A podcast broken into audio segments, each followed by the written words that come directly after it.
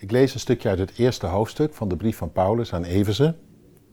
Hij begint er met een soort van loflied op dat wat God gedaan heeft in hun leven en wat Hij hen heeft geschonken. En we lezen dan in vers 5 tot en met 7.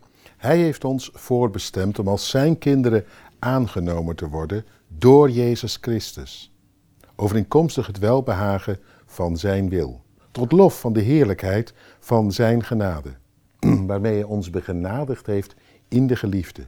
In Hem hebben wij de verlossing, door Zijn bloed, namelijk de vergeving van de overtredingen, overeenkomstig de rijkdom van Zijn genade. Nou, ik weet niet of het je opgevallen is, maar dat woordje genade, dat valt toch al eens een paar keer. En dat is het precies waar het over gaat en waar het om draait.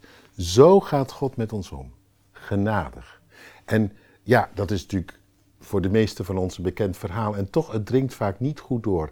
Want wij, wij denken altijd op de een of andere manier dat het toch wel wat uitmaakt wat jij op tafel kunt leggen, wat jij eraan gedaan hebt en doet.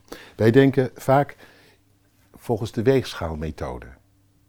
Tuurlijk, je doet verkeerde dingen, maar ja, je probeert ook goede dingen te doen. En als dat goede nou maar een beetje opweegt tegen het kwade, nou ja, wat er dan nog aan schort, dan geloven we wel dat God dat kan vergeven. Maar als de weegschaal naar de verkeerde kant doorslaat, het kwaad veel meer is dan het goed, dan denk je, ja, nu hoef ik niet aan te komen.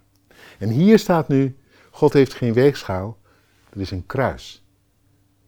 En het is maar niet zo dat wanneer jij je beste beentje hebt voortgezet, dat jij dan wel terecht kunt. Nee, God gaat genadig met je om. Dat je bent gered, dat dank je op geen enkele manier aan wat jij eraan deed, maar andersom. Verlossing door zijn bloed. Wat is dat precies? Dat betekent dat wij God in Jezus aan een kruis sloegen. Erger kun je het niet krijgen.